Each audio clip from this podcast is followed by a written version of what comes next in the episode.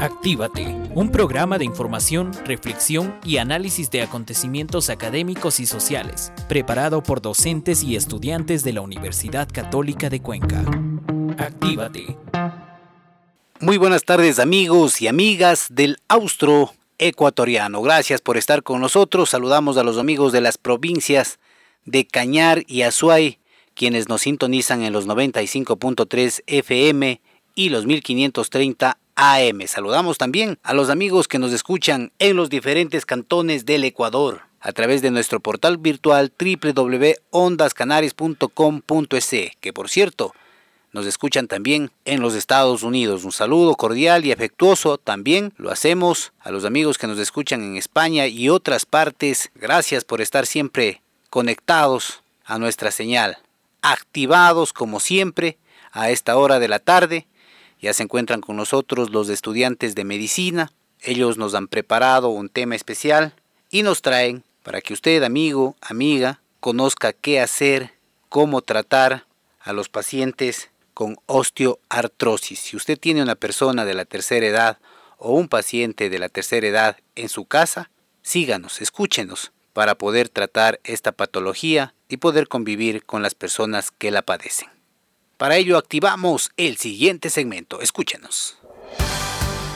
Actívate con el segmento Años Dorados. Buenas tardes, mi nombre es Johnny Mejía y conjuntamente con mis compañeras Katina Ruilobo y Caterine Pesantes estaremos compartiendo información enfocada en personas de la tercera edad y sus cuidadores. Todos nosotros somos estudiantes de la carrera de medicina de la Universidad Católica de Cuenca y formamos parte del proyecto de vinculación Salud con los Años Dorados, dedicados a brindar una atención íntegra a los adultos mayores. Agradecemos el apoyo que nos brinda la radio Ondas Cañaris por permitirnos este espacio para poder llegar hacia ustedes, estimado público. El tema abordado el día de hoy es osteoartrosis. Y de esta manera continuamos con el programa y damos la palabra a nuestros invitados. Empezamos con Katina Ruilobo. La osteoartritis es una enfermedad de las articulaciones o coyunturas que afecta principalmente al cartílago. Se preguntarán qué es el cartílago, pues es un tejido resbaladizo que cubre los extremos de los huesos en una articulación. El cartílago permite que los huesos se deslicen suavemente el uno contra el otro. También amortigua los golpes que se producen con el movimiento físico. Con la osteoartritis, la capa superior del cartílago se rompe y se desgasta. La osteoartritis es la forma más común de artritis, causa dolor, inflamación y disminución de los movimientos en las articulaciones. Puede ocurrir en cualquier articulación, pero suele afectarle las manos, las rodillas, las caderas o la columna. Así es. Y continuamos con el programa y damos paso a Caterina Pesantes. Háblanos de las posibles causas de esta patología. Claro que sí, con gusto. Existen factores mecánicos, como cargar peso, es decir, estar sometidos a presiones repetidas y localizadas. En cuanto a la inflamación del tejido sinovial y su participación en la destrucción del cartílago articular y en la cronificación de esta patología articular. En cuanto a los factores genéticos, tenemos la edad. En cuanto a la edad, mayor de 50 años. El sexo, femenino. Interfalángicas distales y las rodillas.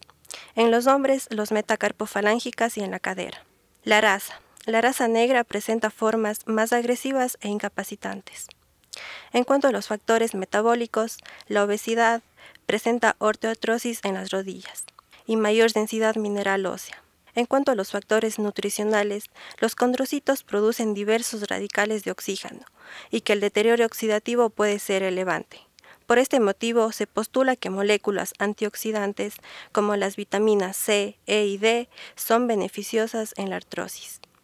En cuanto a los factores traumáticos, la ocupación y actividades aumentan la osteoartrosis en la rodilla, con el trabajo que exige prolongadas y repetidas flexiones de esta articulación. Y para seguir con el programa, le invitamos a escuchar un mensaje de concientización elaborado por los estudiantes de la carrera de medicina de la Universidad Católica de Cuenca. Katina, por favor. El diagnóstico precoz y el control adecuado de la osteoartritis, incluidas las actividades de autocontrol, pueden ayudar a las personas que sufren de esta patología a aliviar el dolor, mejorar su funcionamiento físico, mantenerse productivas y bajar los costos de la atención médica. Si bien no existe cura para la mayoría de los tipos de artritis, un diagnóstico precoz y un tratamiento apropiado son importantes. Gracias a toda la audiencia por estar siempre pendientes. Continuamos con Caterina Pesantes, que nos habla de las características clínicas más peculiares que presenta la osteoartrosis. Gracias. Generalmente los signos y síntomas se localizan en la articulación afectada. Se presenta dolor de tipo mecánico que disminuye con el reposo. Existe también rigidez que provoca una progresiva pérdida de la función articular. La inflamación articular está presente y en ocasiones se acompaña con derrame articular. Cuando se encuentra en estados avanzados, el dolor se presenta con el mínimo movimiento articular. Gracias, Catherine. Es importante conocer qué hacer frente a la osteoartrosis y cuál es el tratamiento recomendado. Katina, por favor, ayúdanos con esta información. Claro, con gusto. En caso de presentar síntomas compatibles con osteoartritis, se debe consultar de inmediato con un médico. Suspender cualquier actividad laboral que requiera la utilización repetitiva de una articulación, pues supone un incremento del riesgo para desarrollar osteoartrosis. En caso de presentar intenso dolor, el paciente debe guardar reposo y aplicar compresas frías. El tratamiento está enfocado en aliviar el dolor y la inflamación en caso de existir, además de conservar la funcionalidad y evitar deformidades. Se recomienda tratar el dolor con analgésicos puros o con AINES si urge un resultado antiinflamatorio. En el intento de aliviar el dolor puede requerirse opioides, sobre todo en casos avanzados o si existe afectación artrósica múltiple. En cuanto al manejo terapéutico, la terapia física juega un importante papel en la recuperación de la masa muscular y de la movilización de las articulaciones. Pueden implementarse el frío o el calor en combinación con ejercicios. Es importante prevenir las enfermedades y la osteoartrosis no es la excepción. Por favor, Catherine Pesantes, ¿qué recomienda a la audiencia para evitar el desarrollo de esta patología? Es importante que se mantenga un peso corporal correcto la obesidad es una de las causas de la enfermedad y además hace que ésta progrese más rápidamente. El calor en general es beneficioso en la osteoartritis. Se puede aplicar de, esta, de forma casera, con la bolsa de agua caliente colocada sobre la articulación dolorosa. Esto alivia el dolor y relaja la musculatura. En cuanto a los hábitos posturales, duerma en cama plana, evite sentarse en sillones o sofás hundidos y use sillas con respaldo recto, donde sus caderas y rodillas mantengan una posición natural y sus pies estén en contacto con el suelo. En cuanto al ejercicio, este protege la articulación y aumenta la fuerza de nuestros músculos. Disminuir al máximo la movilidad hace que la persona artrósica se convierta en dependiente de los demás. Evite sobrecargar las articulaciones. No coja pesos excesivos. Procure no caminar por terrenos irregulares y no estar de pie excesivamente sin descansar. En cuanto, a, los balnearios, estos aplican aguas mineromedicinales, generalmente termales, para el tratamiento de esta enfermedad. Con ello consiguen mejorar el dolor y relajar la musculatura contracturada. De esta manera estamos llegando a la parte final del programa, pero antes me tomaré la libertad de compartir un fragmento del poema de Mario Benetti, No te rindas, con la, con la finalidad de motivar a nuestra audiencia a vivir y a seguir a pesar de los años y de los daños. El poema dice No te rindas. No te rindas, aún estás a tiempo de alcanzar y comenzar de nuevo. Aceptar tus sombras, enterrar tus miedos. Liberar el lastre, retomar el vuelo. No te rindas que la vida es eso. Continuar el viaje, perseguir tus sueños, destrabar el tiempo. Correr los escombros y destapar el cielo. Vivir la vida y aceptar el reto. Recuperar la risa, ensayar el canto, bajar la guardia y extender las manos. Desplegar las alas e intentar de nuevo. Celebrar la vida y retomar los cielos. Así es amigos, no se rindan. Agradecemos a la radio Ondas Cañaris, a la Universidad Católica de Cuenca, Campus Azogues, que siempre están prestos a ayudarnos y a seguir con la aventura académica. Y mil gracias a ustedes, estimada audiencia, por ser parte de esta familia. Buenas tardes.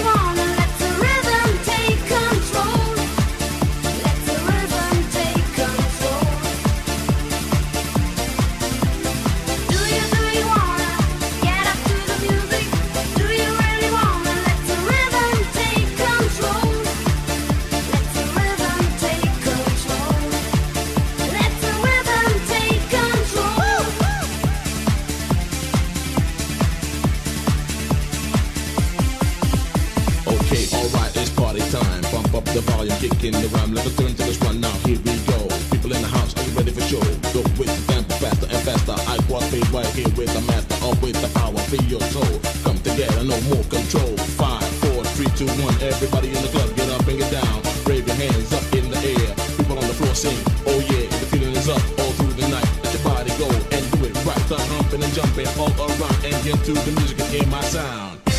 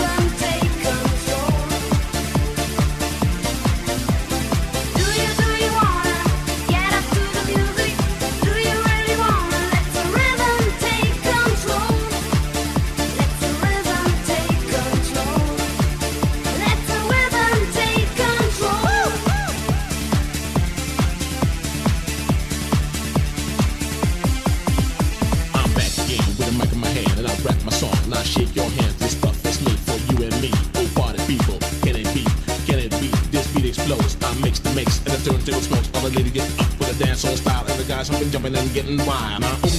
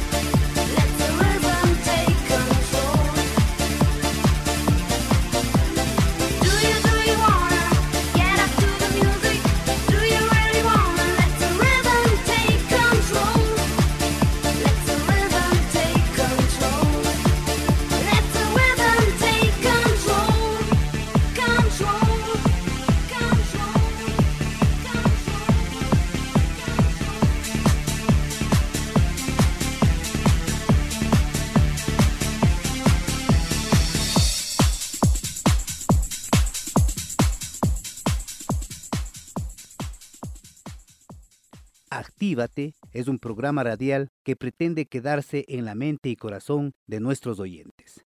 Aquí haremos una fusión entre la música, las ideas y el conocimiento. Además, nuestro interés es que usted conozca algo sobre economía, derecho, salud, planificación, arquitectura, urbanismo, entre otros muchos temas de interés social y académico. En esta ocasión nos acompañan estudiantes de psicología clínica. Les dejamos con ellas Muy buenas tardes con todos. Mi nombre es Analí Villavicencio, estudiante de la Universidad Católica de Cuenca de la Facultad de Psicología Clínica. El día de hoy nos encontramos en la radio Ondas Cañaris 95.3 FM. Eh, conjuntamente con la Prefectura del Cañar estamos en un proyecto que se llama Salud en los Años Dorados y esta tarde les vamos a hablar sobre el, el tema de la depresión. Bien, la depresión es un trastorno mental caracterizado fundamentalmente por un bajo estado de ánimo y sentimientos de tristeza. Estos están asociados a alteraciones del comportamiento, del grado de actividad y del pensamiento. Eh, la tristeza es una reacción normal ante los momentos difíciles de la vida, pero por lo general esta tristeza desaparece después de un poco tiempo. La depresión, en cambio, es diferente, ya que, como ya se mencionó, era un trastorno del, estado del ánimo que causan síntomas graves eh, afectando la forma en cómo se siente, cómo uno piensa y cómo se lleva a cabo nuestras actividades diarias, como el comer, el dormir o el trabajar. La depresión es más común en las mujeres que en los hombres y probablemente esto se debe a, ciertos factores biológicos, hormonales y sociales que son exclusivos de las mujeres. Dentro de la incidencia de la depresión en la población de adultos mayores, eh, esta población atraviesa por una serie de procesos en su envejecimiento, los cuales dependen de diversos factores que influyen en su calidad de vida. Dentro de esta población van a existir diferentes respuestas, ya sean favorables o inadecuadas. La depresión es uno de los trastornos mentales de mayor complejidad, ya que en el adulto mayor se tiene una estrecha relación con factores propios de esta edad, como la dependencia, el deterioro de las funciones cognitivas y el bienestar. En el Ecuador, de acuerdo a encuestas e investigaciones, el 39% de los adultos mayores de 75 años tienen depresión leve o moderada. A continuación le doy paso a mi compañera. Gracias. Buenas tardes, mi nombre es Jennifer Ortiz y yo les voy a hablar sobre los síntomas más frecuentes que se presentan en la depresión. Aquí tenemos los sentimientos persistentes de tristeza, ansiedad o vacío, los sentimientos de desesperanza o pesimismo, sentimientos de irritabilidad, frustración o intranquilidad, sentimientos de culpabilidad, inutilidad o impotencia. También se encuentra la pérdida de interés o de placer en las actividades y los pasatiempos. Se da la fatiga, la disminución de energía o sensación de que se encuentra más lento, la dificultad para concentrarse, recordar o tomar decisiones, dificultad para dormir, despertarse temprano en la mañana o dormir demasiado. También se dan los cambios importantes en el apetito o en el peso sin haber sido planificado antes te dan los dolores y molestias, como son el dolor de cabeza, los calambres o problemas digestivos, sin una causa física aparente, y estos no se alivian sin ningún tratamiento farmacológico. También aquí se dan los intentos de suicidio o pensamientos sobre la muerte. Para diagnosticar la depresión a una persona, este debe presentar cinco síntomas de la enfermedad, todos los días, casi todo el día, por lo menos durante dos semanas. Uno de los síntomas debe ser un estado de ánimo depresivo o la pérdida de interés o placer en casi todas las actividades diarias. Los adultos mayores con depresión sufren de tristeza o aflicción o pueden tener síntomas menos evidentes. Pueden informar que sienten una carencia de emociones en lugar de un estado de ánimo depresivo. Además, las personas mayores tienen una mayor probabilidad de presentar otras afecciones de salud o dolores que pueden causar o contribuir a la depresión. En casos graves pueden ser notables los problemas de memoria y razonamiento que se llaman las pseudodemencias. Factores de riesgo. Se han implementado en la génesis de la depresión múltiples factores biológicos, psicológicos, socioculturales, familiares, económicos, ambientales y de estilo de vida, los cuales determinan el nivel de la salud mental de una persona en cualquier punto del tiempo. Además, la depresión del adulto mayor afronta problemas característicos relacionados con el aislamiento, la pérdida de familiares y amigos, la inseguridad económica, la dependencia de parientes, las enfermedades crónicas y la cercanía a la muerte. Todas estas situaciones provocadoras de tensión se presentan a menudo durante los últimos años de la vida. Los factores socioculturales como los acontecimientos vitales, estresantes comunes de todas las personas en el estado que implica la pérdida de una relación significativa, los problemas de la pareja, la viudez o la pérdida del cuidador, la pérdida de los hijos, los cambios o la pérdida en el rol familiar, el cambio de la situación vital, la jubilación o la pérdida de nivel socioeconómico, el aislamiento social, las deficientes redes sociales y el abandono social se relaciona ampliamente con la incidencia de la depresión. Otros factores relacionados con el desarrollo de depresión pueden ser aquellos que involucran la vulnerabilidad, como son la pobreza, la inequidad, el desempleo, la improductividad, la baja condición económica, las adversidades socioculturales, las enfermedades crónicas y discapacitantes, además del sufrimiento causado por relaciones disrupcionales. Ahora vamos a hablar de la diferencia entre la depresión y la tristeza. Como primer punto tenemos que tener claro que la depresión es un trastorno psicológico. La depresión es una psicopatología en la que por distintas causas y razones eh, la persona afectada manifiesta ciertos síntomas como son la tristeza, la apatía, angustia, sentimientos de desesperanza, es decir, que la tristeza es solo una de las facetas de la depresión. La tristeza es un estado mental relativamente pasajero. El sentimiento de tristeza es un estado psicológico relativamente habitual. Es sencillamente la reacción psicológica ante algo que nos ha herido o ante circunstancias difíciles de las que nos parece complicado escapar. La apariencia de la tristeza, el llanto y los lloros es algo totalmente normal y no es malo. No nos debe preocupar en exceso que alguien esté triste durante unos días. Podemos estar tristes cuando perdemos a un familiar o un amigo cercano, podemos sentir tristeza cuando se nos trunca un plan o incluso podemos sentirnos así sin motivo aparente. Tal vez puede ser por un cambio hormonal o por que hemos, eh, nos hemos levantado de un ánimo muy triste. Por tanto, una de las diferencias entre la tristeza y la depresión es que la primera es de esperar, mientras que pocas personas desarrollan la depresión a lo largo de su vida. Para ser diagnosticada con depresión, una persona debe estar por lo menos seis meses con estos síntomas. Gracias. A continuación, mi compañera. Buenas tardes, mi nombre es Mayra Loja. Y continuando con el tema, podemos decir que en sí la depresión en los adultos mayores les causa ira o frustración, la misma que interfiere en su vida diaria. Algunas causas que podemos mencionar es que en los adultos mayores los cambios en la vida pueden incrementar lo que sería el riesgo de depresión o a su vez llevar a que la depresión empeore. Algunos de estos cambios pueden ser como la mudanza de hogar, eh, por ejemplo, sería un centro de la tercera edad. Sería otro punto el dolor o el padecimiento crónico, que los hijos dejen el hogar o el comúnmente denominado nido vacío, eh, la pérdida del cónyuge o amigos cercanos, la pérdida de la independencia, es decir, o sea, cuando ya no pueden vestirse por su cuenta mismo o ya no pueden movilizarse de manera en que lo hacían anteriormente. La depresión puede estar relacionada con un padecimiento físico como es el trastorno de la tiroides, la enfermedad de corazón, el cáncer, los accidentes cerebrovascular, eh, la demencia como sería el Alzheimer, el consumo excesivo de alcohol o de determinados medicamentos como serían los somníferos, son aquellos eh, medicamentos que empeoran la depresión. Ahora les vamos a hablar de algunas consecuencias que se puede generar al no atender a tiempo una depresión. Por lo general aquí la persona presenta lo que es la disminución de la energía, y por ende ya no orienta en sus actividades diarias de manera normal. A su vez esto le produce lo que sería una disfunción social, familiar y en el caso extremo la persona llega a cometer el suicidio. ¿Qué debe hacer una familia para evitar la depresión del adulto mayor?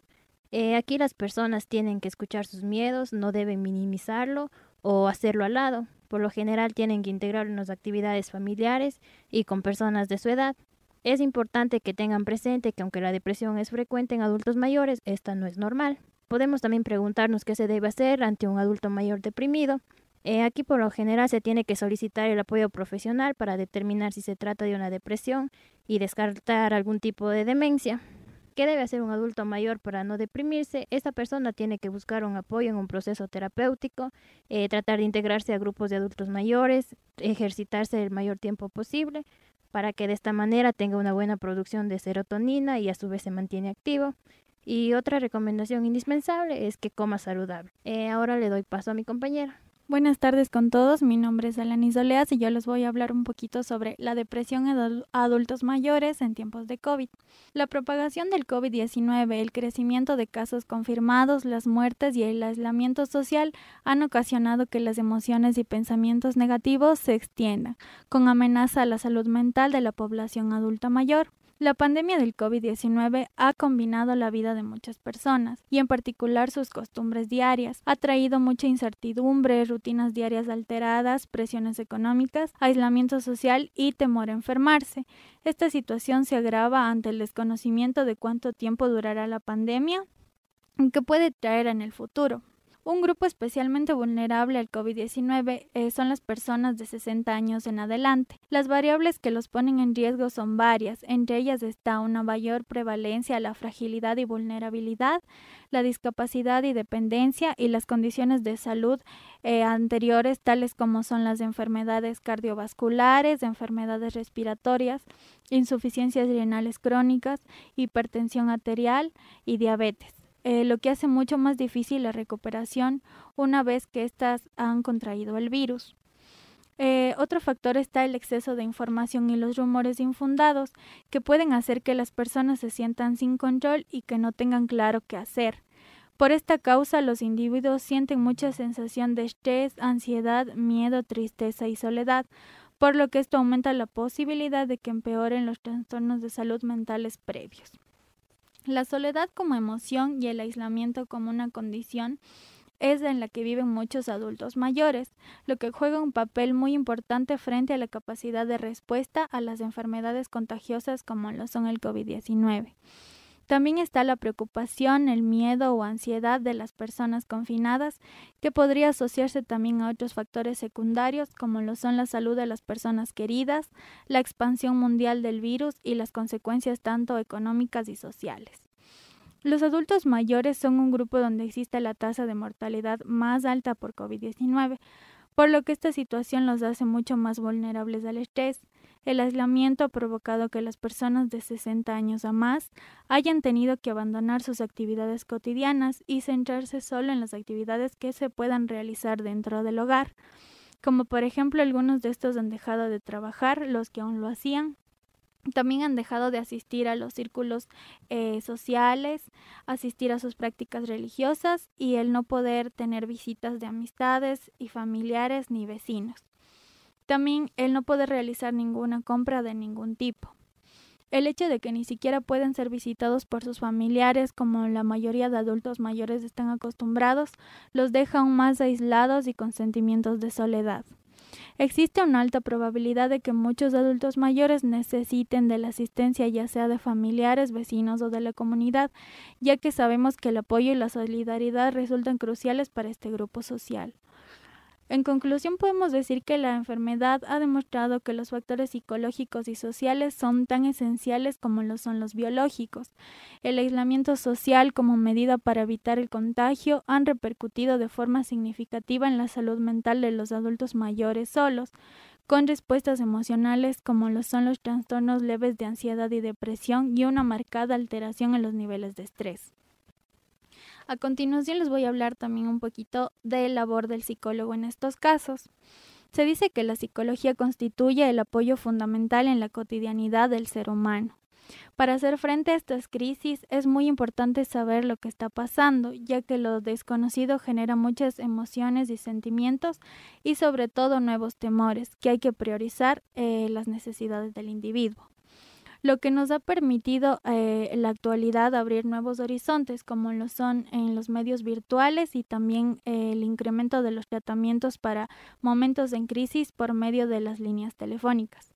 Es muy importante brindar apoyo, escucha y herramientas para que el o la paciente puedan manejar un poco mejor esta situación.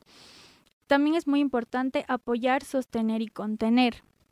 Quiere decir que se ha tratado de acompañar y contener reflexionando sobre lo sucedido desde la validación emocional, ofreciendo indicadores de autocuidado y favorecer la activación de los recursos sanos de afrontamiento. También es muy importante la prevención, lo que nos permite detectar aquellas personas que son susceptibles a esta tensión. Por último, les voy a hablar un poco de la importancia del tratamiento. En fin, el fin de la importancia del tratamiento psicológico en el contexto de crisis es poder restaurar la capacidad de afrontamiento de los individuos, así como proporcionar asistencia a las personas que lo necesitan. La terapia psicológica es de suma importancia ya que puede ayudarnos a superar bloqueos emocionales y desarrollar estrategias que permitan afrontar tu presente o tu futuro. También te puede ayudar a definir tus metas, aclarando quién eres y qué quieres de la vida. Los terapeutas también eh, enseñamos habilidades de comunicación para transmitir esas emociones que a veces nos cuesta trabajo demostrar. Dentro de los beneficios de la psicoterapia podemos mencionar que puede promover la autoestima, las relaciones sanas y las perspectivas de la vida. Por último, te hará sentir mejor, podrás manejar mejor tus conflictos y vivir en armonía contigo mismo, así como ayudar mucho al autoconocimiento. A continuación voy a dar paso a mi compañera. Eh, buenas tardes, mi nombre es Jennifer Heredia. Muchas gracias por la oportunidad de estar aquí en la radio Ondas Cañaris. A continuación vamos a hablar de un tema muy importante que es dónde buscar ayuda a las personas que sufren depresión. Eh, muchas de las veces las personas que sufren esta enfermedad suelen pensar que es algo normal, pero no es así porque esta es una psicopatología en el cual tienen que buscar ayuda. En sí, uno de los puntos en donde se pueden buscar ayuda es dentro del Ministerio de Salud, en el cual cuenta con este espacio de psicología clínica. Eh, en el cual las personas al momento que son ingresadas a, a este punto es por el motivo de consulta que básicamente el psicólogo le dirá eh, eh, si es por esa razón en la que él se encuentra. Eh, igual al momento de que tenga esa comunicación con el paciente eh, se da lo que es eh, un tratamiento. En sí las personas con depresión pueden no reconocer o estar conscientes de su depresión quizás no reconozcan los signos y síntomas. En sí, uno de los síntomas que más se utiliza dentro de la depresión es el llanto, de pasar frustrados, se vuelven más impotentes al momento de estar con esto. Eh, quizás eh, sí eh, no puedan reconocer básicamente por lo que están pasando. Muy a menudo las personas sienten vergüenza de su depresión y creen erróneamente que pueden superarla solo con la fuerza de voluntad. Pero la depresión rara vez mejora sin tratamiento e incluso puede empeorar. Con el enfoque de tratamiento adecuado las personas eh, pudieran mejorar. Para ayudar a esta persona podemos hacer lo siguiente. Habla con esa persona sobre lo que has notado y por qué estás preocupado. Explícale que la depresión es una enfermedad, no un defecto ni una debilidad personal y generalmente mejora con el tratamiento. Sugiérele que busque ayuda de un profesional, un médico, un profesional de salud mental, como un consejero o psicólogo habilitado. Ofrécele tu ayuda para preparar una lista de preguntas con el fin de discutirlas en una primera consulta con el médico profesional de salud mental. Exprésale tu disposición a ayudar, organizando las consultas, acompañándole a esas y asistiendo a las sesiones de terapia familiar. Fomenta que siga con el tratamiento. Si un familiar o un amigo tuyo está en el tratamiento para la depresión, ayúdales a recordar que tomen los medicamentos recetados y que asistan a la consulta. Disponte a escuchar. Hazle saber a tu ser querido que deseas comprender cómo se siente. Brinda un refuerzo positivo. Las personas con depresión pueden juzgarse de forma severa y encontrar errores en todo lo que hacen. Ofrece ayuda. Es posible que tu familiar o tu amigo no pueden ocuparse bien de ciertas tareas. Ayuda a crear un entorno con poco estrés. Crear una rutina regular puede ayudarle a una persona con depresión a sentir que tiene más control. Busca organizaciones de ayuda. Varias organizaciones ofrecen grupos de apoyo. Alimenta la participación en prácticas espirituales si es adecuado. Y haz un plan juntos. Pídele a tu ser querido que vaya juntos a dar un paseo, que vean una película juntos o que realicen juntos algún, alguno de sus pasatiempos u otras actividades para que pueda distraerse. También tenemos otro punto, eh, los grupos de apoyo. Un grupo de apoyo brinda una oportunidad para que las personas compartan experiencias y sentimientos personales, estrategias de afrontamiento o información directa sobre las enfermedades o tratamientos. Eh, los beneficios de los grupos de apoyo. La experiencia común entre los miembros de un grupo de apoyo a menudo significa que estos tienen sentimientos, preocupaciones, problemas cotidianos, decisiones de tratamientos o efectos secundarios de tratamientos similares. Participar en un grupo te brinda la oportunidad de estar con personas con las que quizás tengas un propósito común y puedas entenderte. Algunos de los beneficios tenemos sentirte menos solo, aislado o juzgado, disminuir la angustia, hablar de manera abierta, mejorar tu capacidad de afrontar desafíos, mantenerte motivado, adquirir un sentido de empoderamiento, mejorar la comprensión de una enfermedad y de tu propia experiencia con ella. Otro de los puntos que tenemos es normalizar la asistencia psicológica. Se dice que cada vez es más frecuente que una persona que está pasando por un mal momento decida recibir terapia psicológica. Sin embargo, también es muy frecuente que a esa persona no se comunique con la gente de su entorno que le está recibiendo. Acudir al psicólogo sigue siendo un tabú, rodeado de estigma que hace que no se acabe de normalizar el bienestar emocional ni la salud mental. Tenemos lo que son las falsas creencias. Hablamos con frecuencia de todas las visitas médicas que tenemos, explicamos los detalles, hablamos del origen y de los tratamientos, pero nunca contamos que estamos buscando un psicólogo o cómo nos está ayudando a gestionar emocionalmente lo que nos pasa. Pero, ¿en qué se basa el tabú? Existen diferentes falsas creencias que hacen que sigamos sin contar que nos sentamos cada semana frente a un psicólogo. Una de ellas es estoy loco. El día de hoy no es necesario sufrir una enfermedad mental para necesitar ayuda. De hecho, muchos tratamientos se enfocan a aliviar síntomas negativos y no grandes patologías. Otra de las características, soy débil. Reconocer que no sabemos enfrentarnos solos a todos es un acto de fortaleza y valentía, que acabará generando una mayor sensación de empoderamiento. Eh, soy rico. Existen una variabilidad de precios y formatos. Por ejemplo, los psicólogos online nos dan una alternativa low cost al alcance de prácticas de todo el mundo.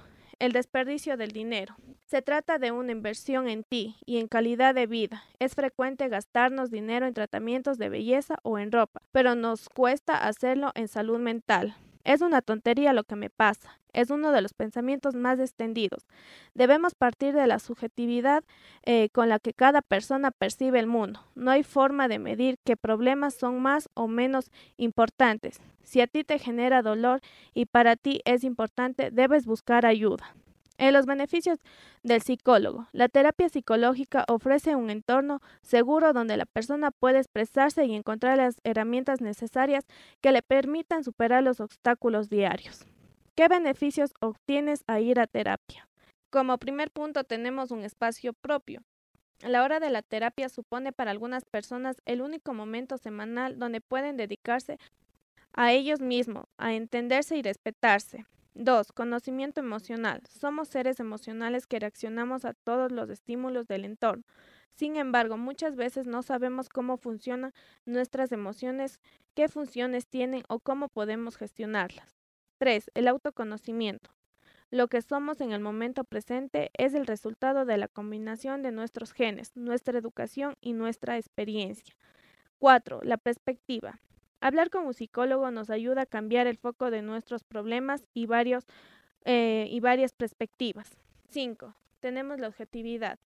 Al querer superar una situación apoyándonos en nuestros seres queridos, podemos encontrarnos con que no somos objetivos. Esto sesga la visión y puede confundirnos. 6. Prevención. El psicólogo nos dota de tres tipos de herramientas, las que nos ayudan a superar el problema actual, las que nos ayudan a superar el problema a futuro y las que nos ayudan a prevenir recaídas. 7. Felicidad. Este beneficio no siempre ha acompañado a la terapia psicológica. De hecho, es bastante reciente. Y es que la psicología durante décadas se enfocó en el alivio de la enfermedad únicamente. Ahora también trabaja para generar puntos de apoyo para estar mejores y más felices. Muchas gracias. Esperamos encontrarles en un nuevo espacio. Nos despedimos, amigos oyentes de Radio Ondas Cañaris. Gracias a ustedes por preferirnos. Ha sido un gusto compartir con ustedes. Les esperamos en el próximo programa. Actívate, un espacio de información, reflexión y análisis de acontecimientos académicos y sociales, preparado por docentes y estudiantes de la Universidad Católica de Cuenca, ha llegado a su parte final. Les esperamos en el próximo programa. Actívate.